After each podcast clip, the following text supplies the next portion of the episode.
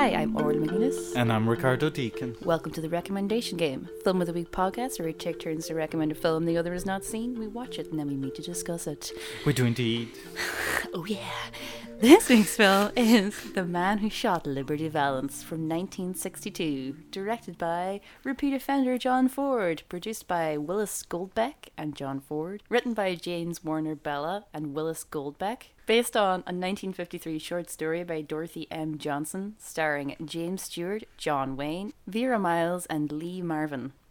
Music by Cyril J. Mockridge. And What a name. yeah, I'm sorry. Cyril J. Mockridge and Alfred Newman. Cinematography by William H. Clothier and edited by Otho Lovering, which is Otho. Otho? Otho? Otho? I don't know.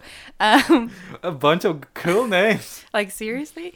Um, and the synopsis is Questions arise when Senator Stoddard attends the funeral of a local man named Tom Donovan in a small western town. Flashing back, we learn Donovan saved Stoddard, then a lawyer, when he was roughed up by a crew of outlaws terrorizing the town, led by Liberty Valance. the best name ever. As the territory's safety hung in the balance, Donovan and Stoddard, two of the only people standing up to him, proved to be very important, but different foes to Valance. Okie dokie. Uh, so, this week's film is picked by Ricardo. It was indeed. Shockingly enough. Uh, Ricardo, why did you pick this movie? First of all, I'll say something that I remembered on the way here to, to record the podcast. I remember once trying to convince a friend of mine at a house party to watch this movie. Was it me? And no, it wasn't you. And uh, let's say that I had smoked not cigarettes. What? And uh, I was sitting there, and after 20 minutes, the guy went, But what is this movie about?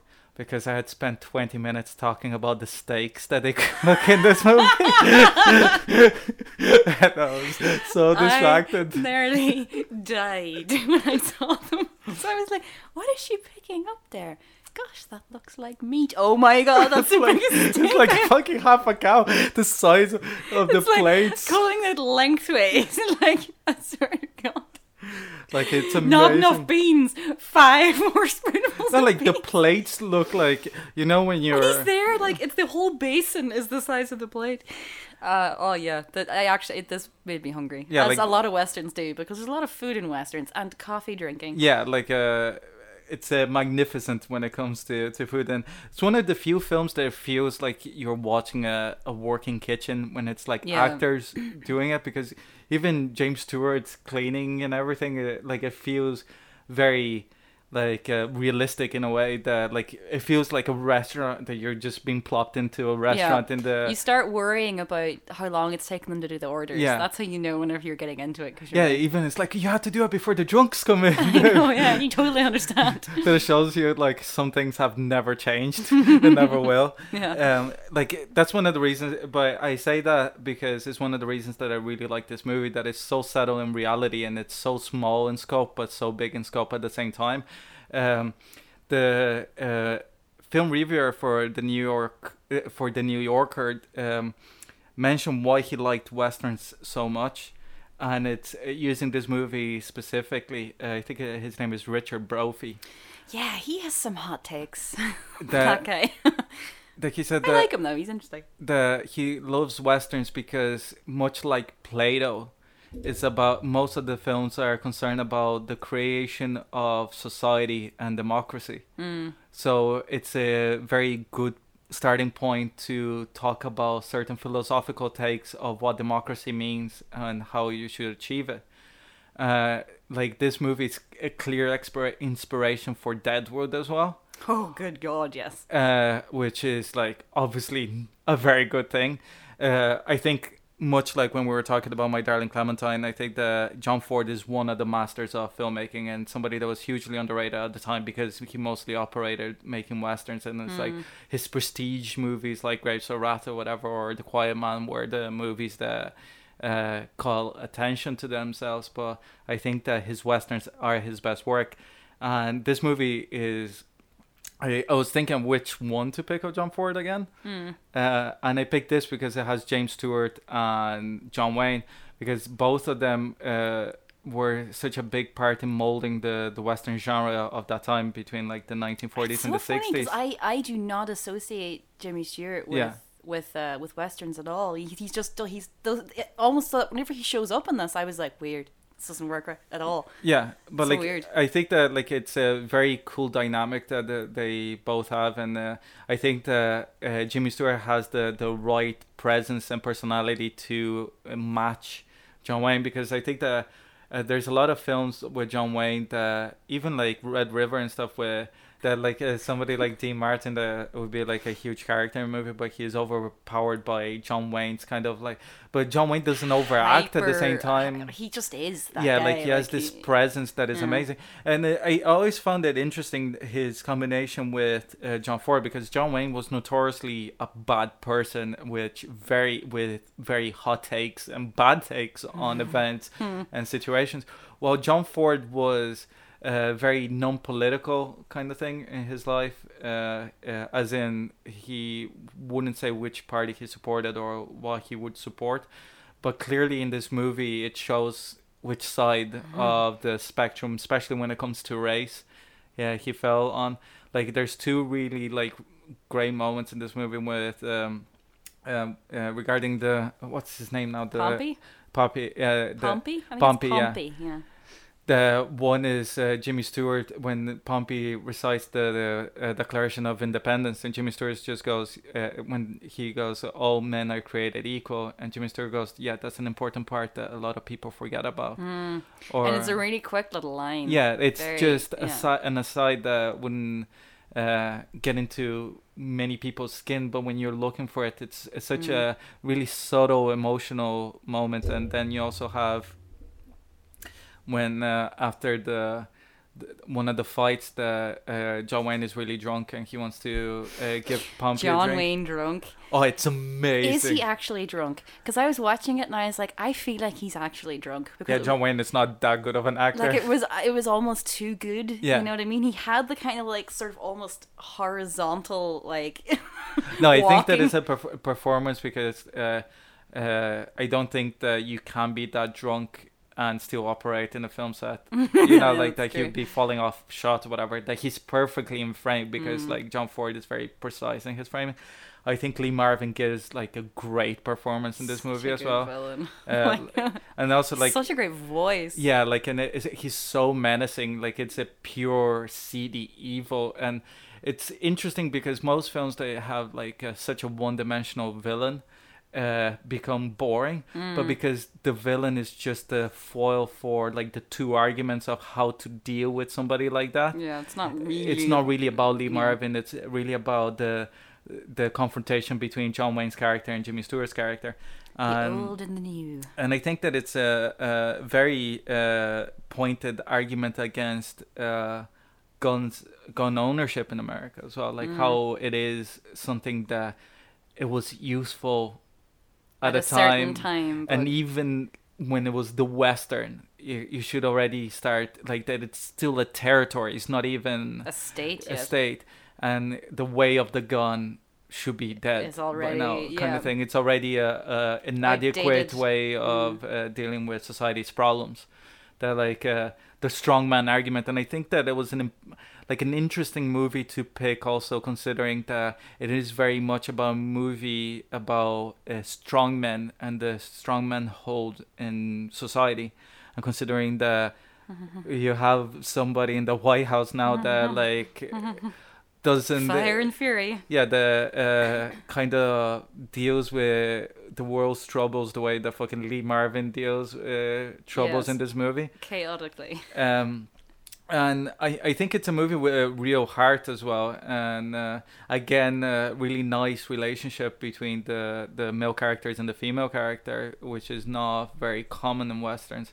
Again like uh, character is not as prominent as in western nowadays when like but considering what year the film came out she is uh, and uh, i mean like even if you compare her character to something like godless yeah you know, and Godless, the thing that's all about the women, but not really about the women Yeah. at all. she's like, as she- much as a character as any of the characters in that show are. Like Yeah, know. like she feels like a like the two female characters are very like great characters. I feel her and the Swedish woman as I well. the Swedish woman. like uh, they're they're uh, very and like as well like the Swedish woman is an American actress doing a Swedish accent and is like really good and doesn't seem I overacting or racist. And I was whatever. like, yeah, that's definitely she's definitely not Swedish. But at the same time, you forget Yeah. completely. You're you're like, no, no, Uh, she's Swedish like woman. very mommy-ish and stuff Yeah. like and uh, I love that like they call each other mommy and like was it mother and father? Yeah. yeah. Like, Oh, the the moment when the the Swedish man goes to vote oh and he has the little yeah, uh, yeah. That was the other thing of of they like of like um of uh, immigration and everything as Yeah. well. That like like even the how the Mexicans are portrayed in this movie, and like the the the sheriff is a really nice guy, even though he's like a useless sheriff, yeah. uh, uh, channeling like Slim Pickens. Marshall. It seems, yeah. Um, but I think it's a very complex movie uh, that has a lot of stuff underneath the surface to discuss. But also that there's a, a certain gentleness in the way similar to My Darling Clementine, but also like a, a generosity to its characters that uh, draws me to John Ford's work and like in particular like this movie as well because it's it's amazing how he was able to reinvent the western time and time again with the same uh, depth of feeling and ideas but uh, slowly but surely uh, stop making action movies and making like really thought-provoking movies that like this movie is really about democracy and what it means and what is your responsibility as a citizen to do what to do when faced against like bad odds and i think that it, it mirrors in many ways high noon uh, Mm. but uh, it's a much more subtle uh, argument but also one that is less black and white Mm. Because at the end of the day by yeah a concept as well, the idea of the time and the, the whole thing. Yeah, and also has one of the like a line that has become cliche, but when it came out, it's like such a great fucking line. That's why it uh, turned into cliche. That is like when the myth, beco- when the legend becomes fact, Yeah. print the legend. And uh, I think that every like even the role of the press and the char- like the small characters, like John Ford is amazing at making even the small characters amazing. Like the the owner of the newspaper, Oh, that, like, Peabody. yeah peabody and uh, uh, who's also like clearly uh, uh, his performance uh, y- you know in deadwood the guy that uh, he after uh, Wild Bill dies that he's hanging around with uh, with Calamity Jane he they have the same bowler hat and same look Yes, and everything Yes. uh, and the doctor that is like get the doctor if he's sober and, and like Peabody trying to get drunk in the middle of the meeting and it's like illegal to drink The bar is closed. Beer's not drinking. yeah like uh, th- that is like so many other uh, lines like that but like but that's uh, why i like the, this movie and i think that um uh, I thought it'd be interesting to see uh, as well after your take on Jimmy Stewart, uh, and also because it's a John Wayne performance that I haven't really talked to you about. Like I don't think you've watched many John Wayne films, No. and I think that like his performance also like I think it was one of his last great westerns. Mm. So it's kind of like the like He a farewell to that kind of persona. many- He didn't make. Are you talking about John Wayne. Ford? No, or, or John Wayne. Yeah. Like uh, this is like John Ford's last like truly good western. Like Mm. uh, he, and the, uh, like even the decision of shooting a black and white again. Like uh, like he could have shot it in colors already in 1962, but like Mm. it's like widescreen black and white, and there's a certain tactability as well to the black and white that is. Uh, like it's really good quality black and yeah, white with that's what I was, that's stuff. what I was gonna say. It's 1962 black and white. Yeah. It's not 40s black and white. So you really have the range there. Like it's and again like uh, him uh, uh, john ford's obsession with uh, william shakespeare when peabody comes back uh, like reciting Yeah, uh, was- henry v there were uh, certain callbacks. I must say. and then you also have like a, small performance but like one of lee van cleef's first performances one of henchman uh, henchman Oh uh, did you recognize lee van cleef in it no, who's that? lee van cleef is the, the main henchman you know like when uh, liberty Fa- valance yeah, dies yeah, yeah, yeah. He's the like the the villain from the the good, the bad, and the ugly. He's the ugly or the Oh. bad in good, the bad, and the ugly. He's also in like a fistful of dollars, and like uh, he Mm. became kind of like huge persona. And then also John Carradine is his, his foil, like the the patriarch of which is another link to Deadwood because obviously his son is in Deadwood as well, oh Bill. my god, yeah. So I like God, he was his son. So like you have like all these kind of things, and I think that it is Yeah. a, such a good farewell for like Ford and uh, and John Wayne for the western, and I think it's a it's a good thesis about why the genre is uh, something that has been reassessed since like they became lessened and then like not lessened uh, they the genre became less popular and I think partly because they moved in this direction that they were less about just pure entertainment and there were like Mm. more cerebral movies Mm. and Well, emotional that's just the way it goes. That cinema goes in cycles, Yeah. and you know, like it, it. That's why I think Logan was so interesting because Yeah. it was the combination of the two of of a very prominent genre piece now that in a lot of ways is saying the same things that westerns were. yeah Ah, truth through, through genre. we're linking everything well uh without further ado because that was a long intro Uh huh. um I did an Orla there Oh fuck you! it was my turn It's 50-50, my friend. um, so um what is your take on this movie please say you liked it Oh dear. Oh, Oh, shit, no. no! I'm walking out. it's over. Imagine. Episode's like 74. I'm done. Um, yeah, I like, uh, it's interesting, like everything, everything you said there. And I think it's true that um, the kind of why they end up being reassessed now, like Westerns, and because I think like the strength of, of Ford and Westerns in general is kind of their enduring relevance. And like, I think what, what's so interesting about this is uh, it's focused on so many different things like the march of progress um as well as gun control and democracy but also as you kind of said there um the free press as well and so much i kept like being like ah, ah, ah like Trump III. oh my god like it's just it's hitting so many like uh liberty bells uh, um, but uh yeah i think it's interesting as well like where this falls in um in ford's career because like obviously this is 1962 so it's a late enough um for for a western and you think of what was going on or what was just about to happen in american cinema it's kind of interesting but like this doesn't feel like a young man's film like it has it has a kind of a like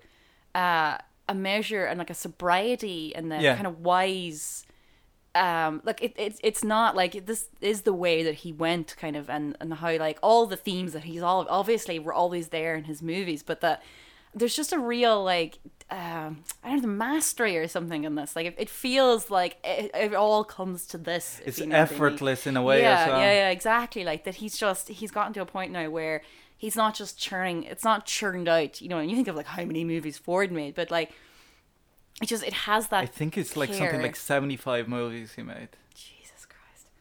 That's yeah, that yeah. Um but uh, so yeah, I really liked it. Yes.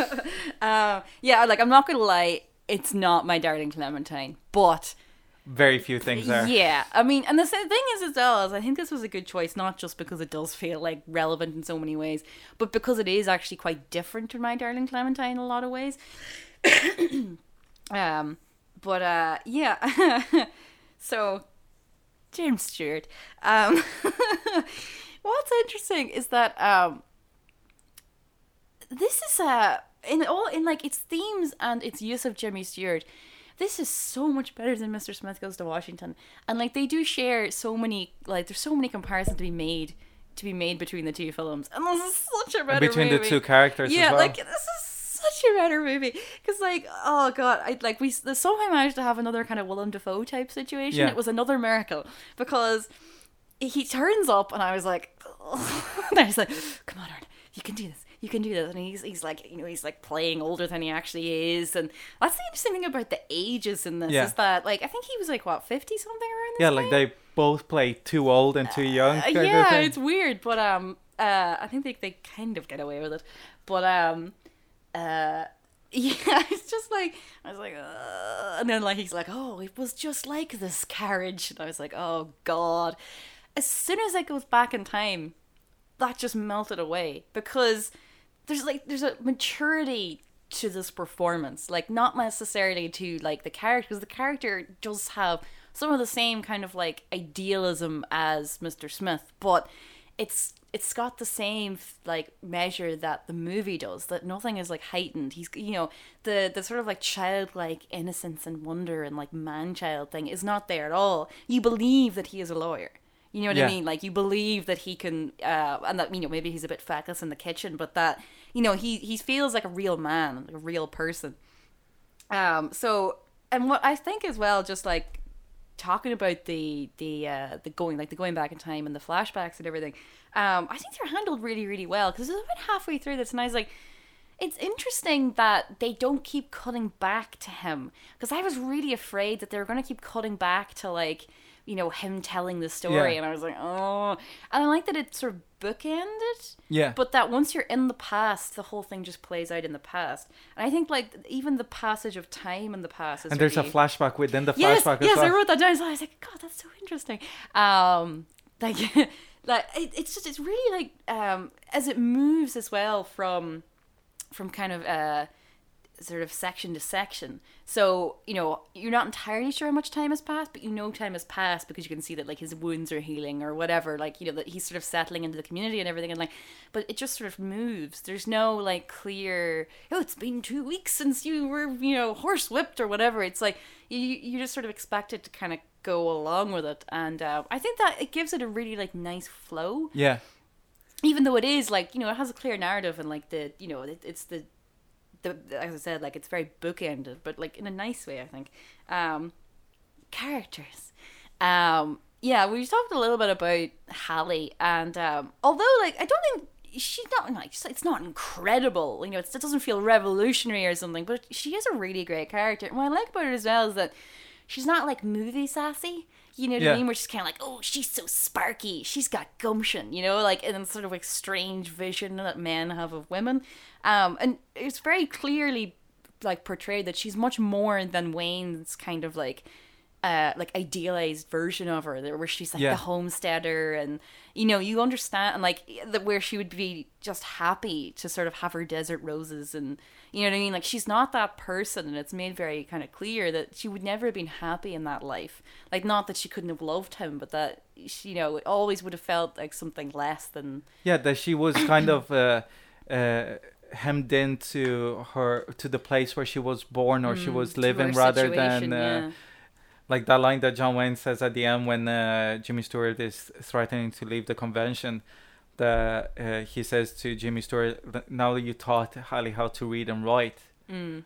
you, now you have to give her a reason yeah to to to use that kind of thing and i Mm. thought that it was like a really nice also like uh, reflection also like i think that it deals with the male characters with a certain maturity that are reflected in Hallie that neither of them treat Hallie as a possession Mm. or something to be had like jimmy stewart doesn't say like oh uh, he says that uh is donovan's girl but not in the way of like that she's not an individual as well it's just out of Mm. respect for donovan because he knows that they have a relationship yeah that and he also is aware that like donovan is like just waiting to finish the porch to show Hallie what she can have so when they're gonna like this movie is so melancholic like Oh from the very God. beginning like the music in the background that is like playing in the background. Sorry i interrupted you there th- that you were Um, talking about Hallie and characters. Yeah i just i really i really really liked her character. And as well even the fact that she's sort of like you know the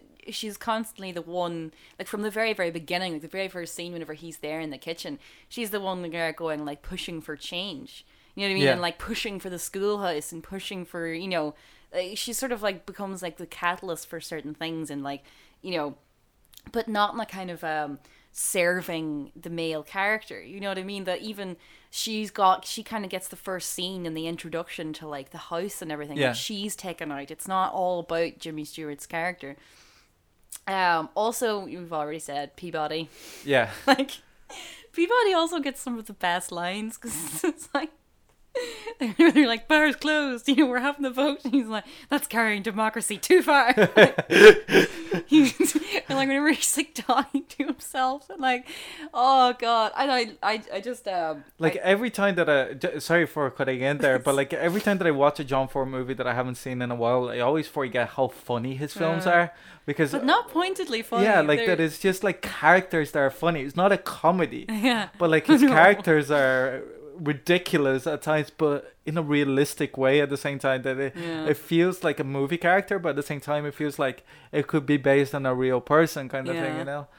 John Wayne is obviously like just he is such a presence like he's such a safe pair of hands you know Yeah. like you just watch him like kind of you know it's a it's a similar character but I suppose what's interesting here is that it is it like everything about this feels like the end of an era Yeah. like the end of an era of the west of the western of like the careers the hate not even the careers but the heyday of these men Well, like, there there are movies like I'm somebody that hates John Wayne as a person and love him as an actor. Yeah. Okay, and there are movies that like even Stagecoach, uh, he's great character. And then like Searchers, it's like character. Like everything that he did with John Ford, it's character. Like she wore a yellow ribbon is amazing. It's gonna be a future pick, long in the future because it's like already done two Ford movies, and that's why like I probably will pick. Uh, Young Mr. Lincoln before that because it's Ford and Henry Fonda again, which is an amazing movie. so But- But the thing is that like uh, John Wayne in other movies like The Fighting Seabees or uh, Sands of Iwo Jima, whatever, it's just fucking John Wayne in the movie. It's like they just plonk John Wayne and it's like be John Wayne. Like in the way that like Robert Downey Jr. now, like it's like he's like the Robert Downey Jr. character, you know. And I think that like in this, like like I said, you know, uh, his output with. Um, with John Ford is is a character feels like somebody lived in like his re- relationship with Pompey is amazing like mm. it's like it feels like somebody that actually lives in that farm house you know somebody that does the uh, horses somebody that is that tough you know But they were But- never as good as when they worked together, I suppose. Yeah. Like the, you know that he really got the best out of um out of John Wayne. yeah yeah like uh, and then like you see uh, the, the perfect example is like John Wayne because the Alamo was directed by John Wayne and you see how he saw himself versus uh, how John Ford saw him Yeah. and how sparingly he uses John Wayne as well like in this movie that like yeah, he's not that. I uh, almost like missed him a little bit, and it's funny because like um obviously it all comes around and everything, and like but it, in the middle of it I was a bit like it's funny how like the this is suppo- supposed to be you know supposed to be the, how you know who was um Tom Donovan yeah you know, and like how they knew him and what impact he had on their lives and everything. But you don't really get the full weight of that until the very, very end. Like in the middle of it, there's a whole section where he's not even there. Yeah. and it's like all the other characters and like one of like my favorite things in this is um just going back to Peabody is um whenever uh at the very very beginning whenever the the journalist comes up to him and he's getting out of the carriage and everything he's like oh senator i'd love to talk to you whatever and he's like oh god you know your old boss was the only man who ever fired me i think the line is Yeah. and it's like because he made him be a politician that it's Yeah. like technically he didn't fire him but it's like cause i was thinking about that line the whole way through and i was like what and then it's like ah oh like he says it like in such a lovely tone Yeah. and i think that like even the beginning already has like this sense of nostalgia for something that you haven't seen yet yeah like that is like when they go to Donovan's farm farmhouse and or when they go into the room and like uh, the sheriff and Pompey are just sitting in the corner and they're like hugging them and shaking hands and Yeah. stuff. like there's this really like warmth but melancholy throughout the movie that like uh, and um and even like uh, with um that you're saying like it's like the last day of school yeah it's that kind of feeling yeah like you know, that like you the feel like end I an- need the shirt signed like, yeah, you know what I mean. It's like the end of an era, the end of like something, but at the same time, you're like, you know, it's it's happy, but it's sad, but it's you know what I mean. It's like this strange. But even like how uh, I love how they go like, oh, get get a, get him uh, get his boots and his gun, and the sheriff's like he hasn't worn his gun in years, and it's like It's how so far small. and It's how so small, but it's like or when the uh, Peabody. Uh, uh, when uh, James Stewart uh, reads the uh, Peabody's um, fucking um, article about statehood, Hmm. and he's like really impressed by the writing, and Peabody's so fucking Oh, and he, proud and of he's it. like telling him, talking about it to like the the schoolhouse or whatever, and like he opens the door, he's like peeking and being like, "You're talking about my article." It's like, oh, he's such a nice character. yeah, like uh, I love those little moments that uh, make it completely human. Let's say, uh, I, I I have a question for you. Like uh, the uh, it's obvious thing. First of all, before I forget, the uh, the movie shows why calling shotgun is called calling shotgun because back in the the West days, if you're riding Ah, in front, you were the uh, one with the you had, to, had the shotgun. So like, and it was also a desirable position because Discard your shells. it was so warm inside the the carriage yeah. that So like you you, get a bit wind air, or yeah. whatever. Yeah. So it's like that's why I was like, oh, I call Shotgun. shotgun kind of thing. That's yeah. so funny. Uh, like it was Which just an observation that I I remembered like somebody phrase. telling me that, and I was like, okay, but it's like obviously like uh, you alluded on the Facebook post that is like posters at that time kind of revealed a little bit too much at the ending of the movie. Yeah, but I mean, like, I love it though. That it's so many elements. Like the Yeah. design of those posters is as incredible. It's no secret that I do these posts and I love posters.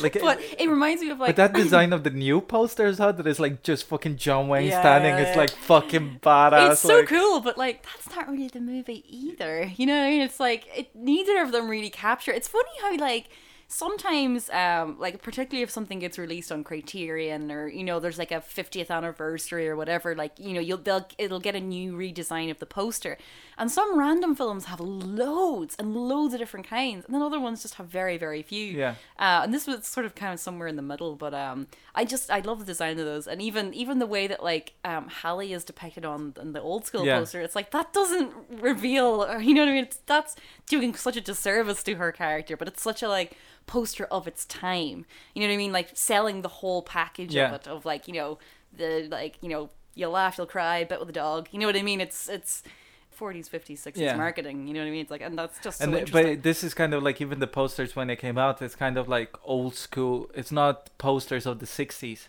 anymore. no, no, no, it's kind not- of calling back to because like in the in the marketing of the movie i think that they it is very pointedly uh, going like these two giants of Yeah, westerns the last meeting together, together, kind of thing finally yeah yeah, like this and like they of had never been in a movie together as well which was kind of like apparently because they were two really big personalities it took john ford to like fucking wrangle them kind of thing and they were like very opposing personalities as well yeah but like that's the weird thing is that i can't imagine them like hating each other in real life but there's such a warmth in their performances like uh, t- yeah towards each other. that's other funny you saying that about john wayne though that's quite depressing really that he turned out to be such an asshole Yeah, like he was like in for in favor of McCarthyism and whatever. He was like uh, Mm. really pointedly campaigning against the Hollywood uh, Twelve and stuff like uh, Trumbo and all that shit.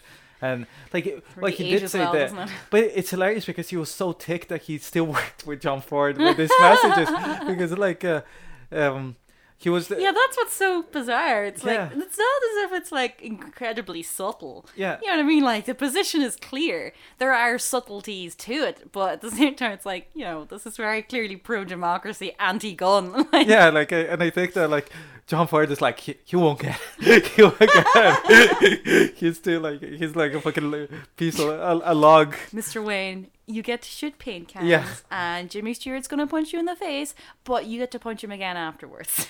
Like, uh, uh, but my question was gonna be like, th- there's a fucking very long-winded way of asking a question. yeah. It's uh, number one. The what do you think of the decision of how Liberty Valance gets killed? Like uh, how it is not only staged but also like how it plays to the concept of the entire movie because the entire movie uh, fulcrums around that Yeah. event, and also the decision of calling the movie "The Man Who Shot Liberty Valance."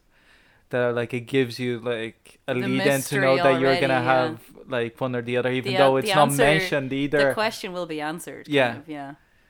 Uh, so that's the question, really. Um, I think it, it's it is interesting that, and it actually kind of was what you said about where John Wayne and how he wasn't using his guns.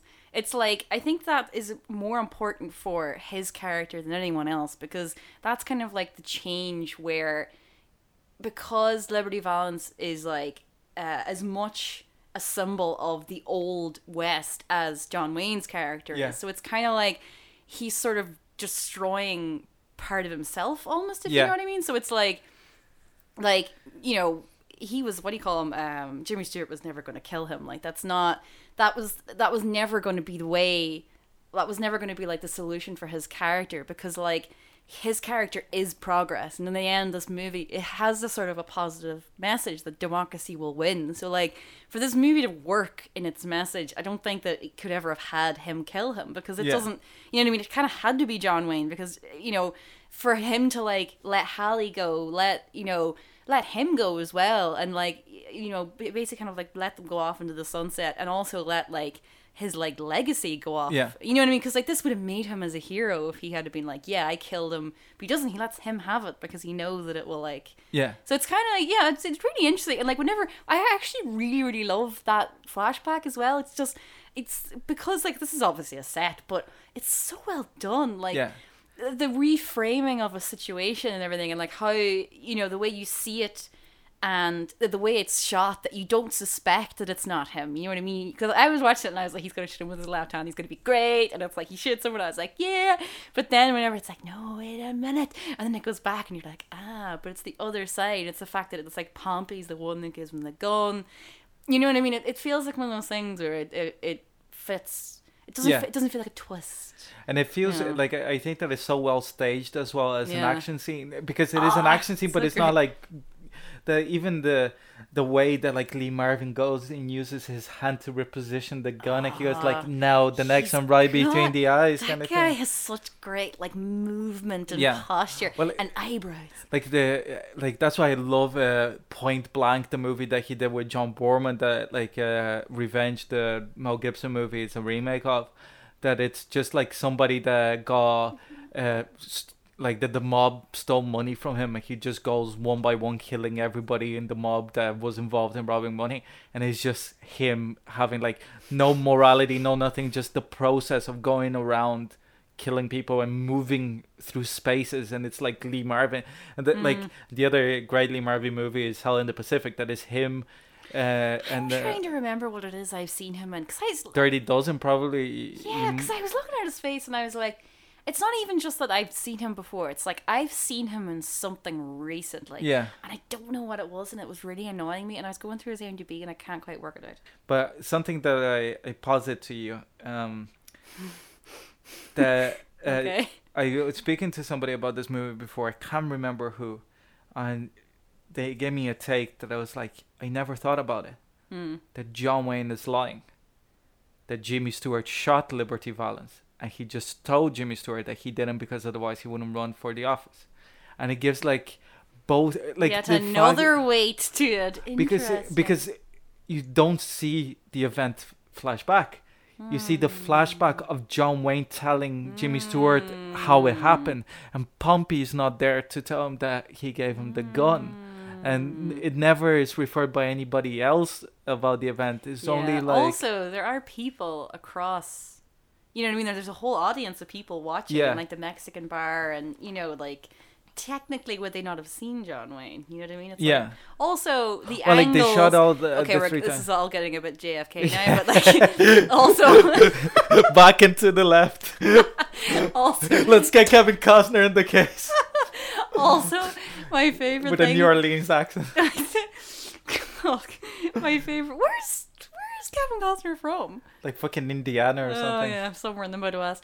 Um, uh, one of my favorite things about that scene as well. Though, He's from is- America, okay? He's just yeah, from America. Okay, okay, it's all one accent. Um, uh, not just how Lee Marvin falls because his like death is great. It's like a little like you know on his tippy toes and then a dramatic fall. I was like, if I ever get shot, I want to do that. Um, but uh. It's whenever they they're all crowding around him when they're like, "Get the doctor, get the doctor!" and he comes over and he literally just kind of like lifts his arm and then goes, "Dead." Or how they just fucking put him in the in the cart to wheel him off, and it is Lee Marvin. It just feels like he's just gonna fall off because like his legs are just dangling off. yeah the the the physical um nature of this is fantastic because that's one of my favorite things is like how many people are thrown out of bars in Yeah. this like whenever john throws your man and again your man's like on his tippy toes for about 10 minutes before he actually falls Then there's like, but he literally like throws him you know like it's oh it's and then there's the the other guy that gets kicked out of the bar and then like walks back into the bar then gets kicked out. And then uh, the guy playing cards as well that is like with the coin, like John Wayne just dropping the coins on the floor and stuff. It's just Yeah.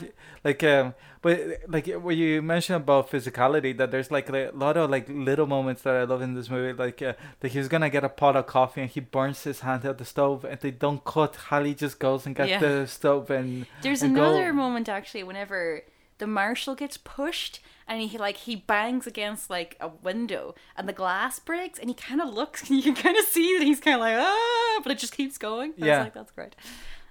like um, when you said about sets or whatever this movie it's like mainly set based but it feels like a lot more expansive than it is. Hmm. yeah, it does, and like more so than a lot of like um, modern.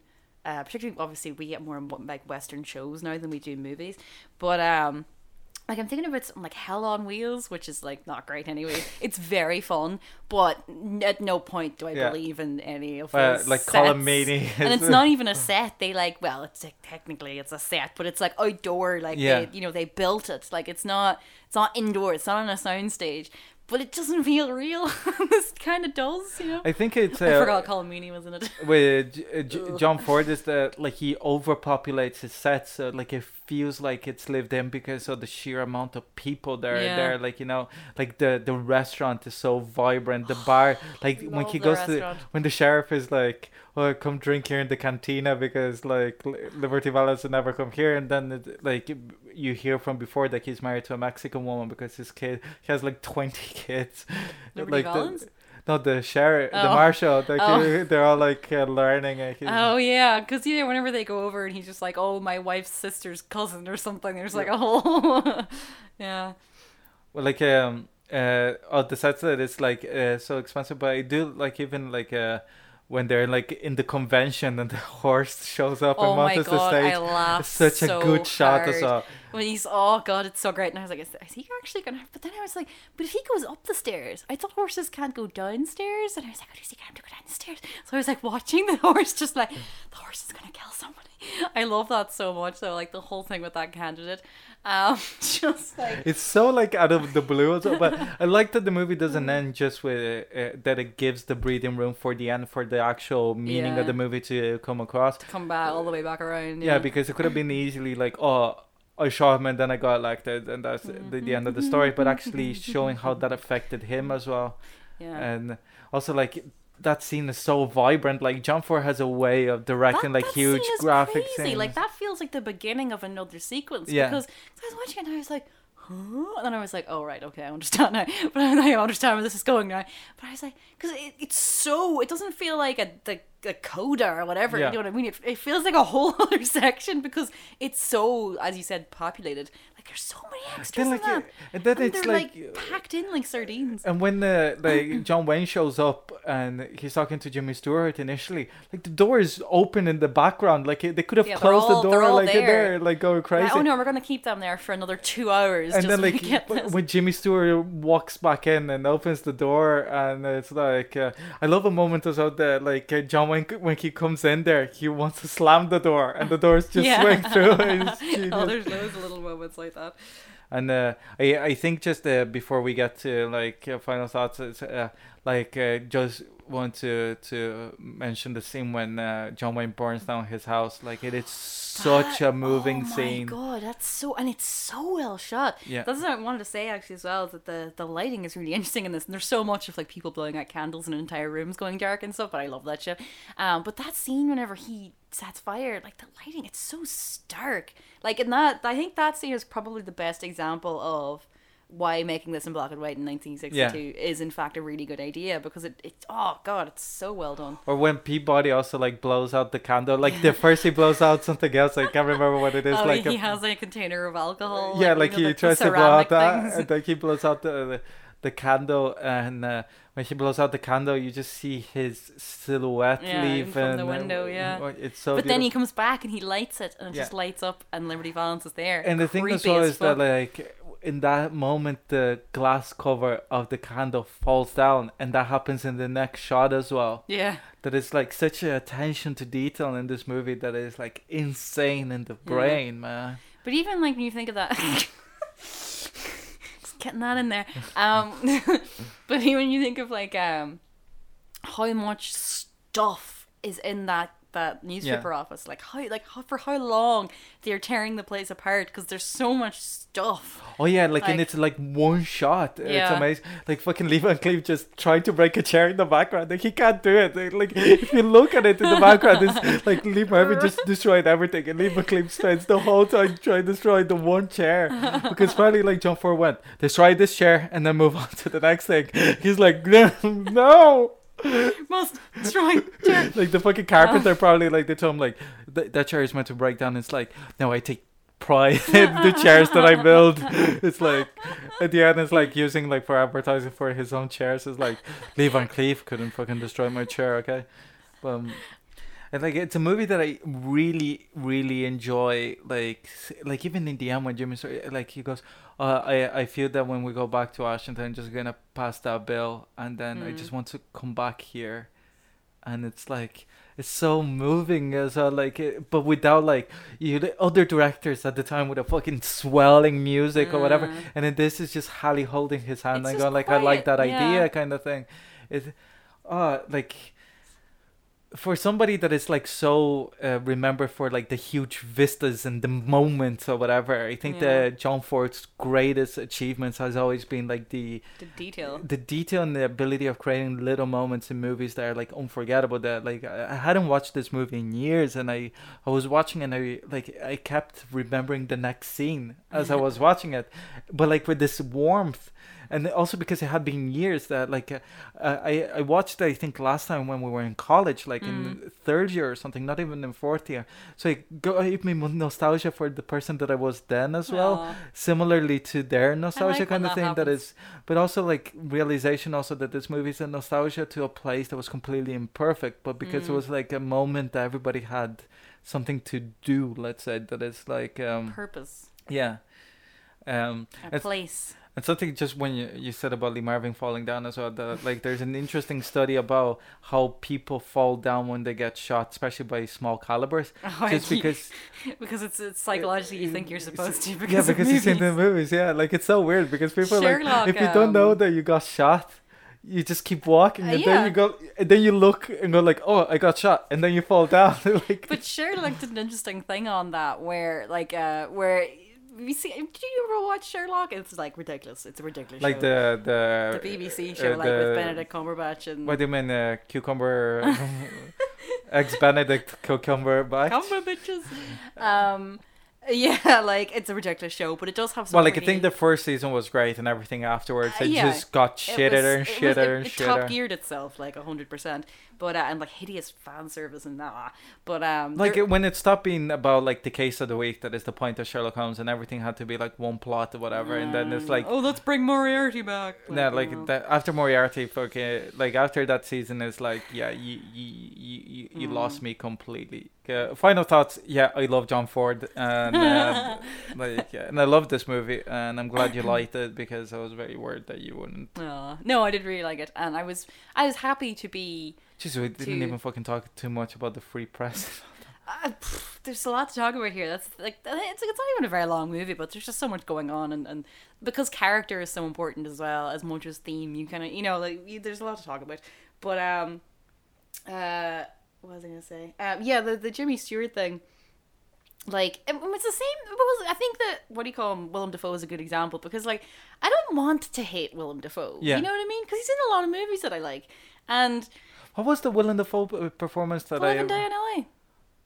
Oh yeah, Yeah, because he was in fucking Born the Fourth of July, and I was like, oh, um, the worm will turn. oh no, um, but then obviously, in you know, like I kind of got brought around by. Uh, also, I saw. Florida Project. Uh, yeah, he did a load of interviews as well around that time, and I was like, oh, he's actually lovely. So, and he's he's just like seems I like do a, recommend everybody to watch the Hollywood Reporters roundtable uh, uh, of uh, last year's Oscar, not Oscar nominees, but like people there like doing good. Like uh, the it was Gary Oldman, Tom Hanks, uh, James Franco, uh, John Boyega, and Oh, I- Willem I've- Dafoe. seen that suggested to me, but I haven't Uh, actually watched that one. And it was really interesting. Like Gary Oldman is an asshole though. Like he just fucking won't shut up. Gary Like, Oldman is an asshole, though. and the way that he goes like Churchill is amazing as a person. Like Joe Wright, like I saw the directors ah. afterwards. He goes, Joe Wright goes like, I have no interest in Churchill, the historic character. I just wanted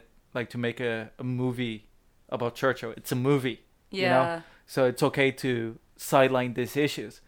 And fucking Gary Oldman's like, I did all the research on Churchill, and he's an amazing man. It's like, no, you didn't do all the research. Yeah. If um, it, um, Gary Oldman's not aging well. I mean, he's aging well in the fact that he's still a babe, but um, his opinions, no, no, and it's very sad because you think of like all the interesting work he's done, and all even like his directorial stuff is so interesting, and yeah, yeah Nil by Mouth is an amazing piece. It's really sad. But um, b- besides the other times, It's Clint Eastwood ing himself. oh yeah, but like Clint Eastwood was, it's kind of like there was always a screw loose there. Like, uh, Hot son though. oh Jesus, bland as a fucking No, I know, but like, oh my god, he is so handsome in like a kind Like- of frightening way. like uh, Scott Eastwood is like a fucking sentient movie poster. Like he just like he's just a movie poster. Like You just be glad that I didn't pick the longest ride because I was considering it. Uh, oh my god, that would have been amazing. I did kind of want to do. Uh, No, I should have done message in a bottle. That's no, that's not that. See, Message in a Bottle is not that bad. that's the because- problem. Because Kevin Costner's in it, and like all Oh, the Robin Wright as well. Yeah, like it's not a bad it's not a bad movie. Like um it's kind of like a more depressing version of Sleepless in Seattle, I like to think. Um but uh no, you have to go for the if you're gonna go Nicholas Sparks, you have to go the whole hog. Yeah. It has to be like I, I, I thought you were gonna I thought you were gonna say you got mail just for me to be able to shit on the movie. But uh, what was your favorite thing about the man who shot Liberty Valance? is that what we're talking about? It's been so long. Um oh god, I don't know. Like possibly the scenes in the restaurant because I feel like it encapsulates a lot of what's so great about the movie. Um, and like how so many things are going on at the one time, and it's so well blocked and so Yeah. well, like, and, and all the different like. Never at any moment do you not believe. It's you know you know it's like I hate that in movies where people or in TV shows people point it out to you and you're like oh yeah that person's not really putting that rubbish in the bin Yeah. kind of thing. You know what I mean? Because they're just acting. Whereas like when you look in the background your one really is making eggs. Yeah. you know or making flapjacks. You know what I mean? Because she's there mixing it and you see her pouring it in. Yeah. you know what I mean? Like the people they they've been instructed to just keep fucking doing shit in the background. You know what I mean? so it feels so lived in. And like even because I noticed I was like why is there a thing in the background that says Marshall? And I was like and then you get the payoff of it later on. She does a massive X. And like the thing with Marshall as well whenever they like give him the thing and he's like oh no I've lost my appetite. And then there's like a little bit with Jimmy's shirt. And then it goes back to him and the plate's empty. And he's just like can I possibly have one more steak? Jesus like there, there- there's a reason why he's like fucking uh, rotund. I was gonna say Rotunda. the Rotunda Hospital is named after him. oh my god we've one brain the singularity has happened. Um, Ah, what was your favorite thing I think it's the the the the interplay between Jimmy Stewart and John Wayne because like so many uh it it remind me of Heat that it's Yeah. it's the like when you have such like giants of cinema in actors and you Mm. put them together and so many times it's a disappointment it's like a fucking damp squib but like uh where like heat okay fair enough they only have like two scenes but fucking what two scenes But together they're so simple as Yeah. well. Like this is the, the cafe. You know, it's so simple, but it's so like charged. and I think that it's like it's advertised as this like John Wayne versus Jimmy Stewart, but when you watch it, it's so minimal and amazing because they're Oh, it's a- able to it's a just carry it like, total bromance. and, and they're able to like do it in a way that uh, it is. There's such a depth of feeling, but intellectualism about what the movie means and what they are doing as actors as Mhm. well, and like you're saying, like the like the control chaos that this movie creates, like in every fucking scene. That is like oh my god! Whenever they're like, it's like, so the voting's over, yeah, yeah, yeah. yeah, You know, we're do- okay, cool. Bars open. Hey. Everyone just goes ape shit. Like the bar's been closed for like forty five yeah, minutes like top. the saloon. It's yeah. like one o'clock in the afternoon, and they're all like, like even like how like when Liberty Valance walks in, he's like, "Oh yeah, you're brave when you're all together. Just wait for it when you're like on your own, kind of thing." And It's Mm. so fucking menacing. yeah. But like, uh, Voice. Oh, but even like the way, Michael Shannon Yes. Mm. And the little moment when That's Jimmy it. Stewart is gonna talk to him, and he realizes that he's still chairing the meeting, so he has to. Go, he walks behind the desk Yeah. just to make sure that he's like following protocol. It's like everything, like the mallet, the weird little mallet, it's not even like there's no sound coming from. He's just like, uh. and Peabody trying to like fucking like Scarper, like just the, even like the name that sounds Shinbone is like I so know, really it's like. so ridiculous. Uh, And uh, what's your or it's like oh we're going to capital city like I love this kind of like generic Hollywood shit that is like they want to not be like Make it universal. yeah. Uh, what's your least favorite thing in the movie? Um, I suppose like the aging makeup isn't great, Yeah, particularly on Pompey. But yeah, I mean, it didn't really bother me. Like they do get away with it. I think maybe as well the bit with the newspaper guys is a little bit too like Yeah. you know let me sit down, young fellas. I'll tell you a story. You know, it's a bit silly, but but at the same time you, didn't, you you know politicians like that like you can imagine Yeah. especially going back to your to the the whole, whole old town kind of thing. bullshit thing that they all play. Oh my god, American politicians saying the word "folks" Yeah. actually makes me want to throw up. But um, Yeah, like uh, when you go to the the like pretending to be real people. Yeah, when you go to like a, the town hall meeting, it's like, oh yeah, no tie, rolled up sleeves. Oh, like yeah. every fucking time you go. Oh, somebody had a great uh, like mashup of Hillary doing that. Yeah, And how she, she would talk differently to every crowd, and it was just so. But like but fake as a some, fucking. somehow worse when it's Hillary. I, I don't know why No, that is. the the reason that like I realized that why I didn't like that I don't think Hillary is charismatic. I think that she would have been much better than Trump. I do think that she's quite flawed as a politician. Like we have gone down a road. but is the Christian Bale thing of uh, when he was looking for the performance for American Psycho that he looked at Tom Cruise laughing in a t- chart show and Mm. realized that there was like he was Nothing laughing but there was nothing behind the eyes Yeah. and that's what I feel with Hillary Clinton sometimes that she's laughing not because she thinks that it's funny it's because like it no, it the was crowd will laugh. like yeah yeah No, it's it's like when I laugh. Beep, yeah. boop, boop, boop.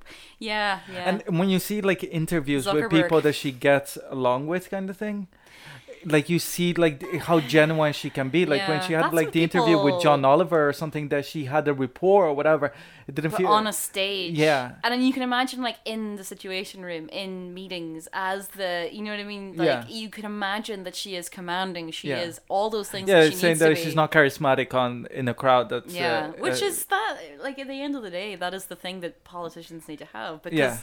They spend like their entire careers on television. yeah you can be a peanut farmer and win the election yeah um and uh, my least favorite thing Yeah, it's kinda hard.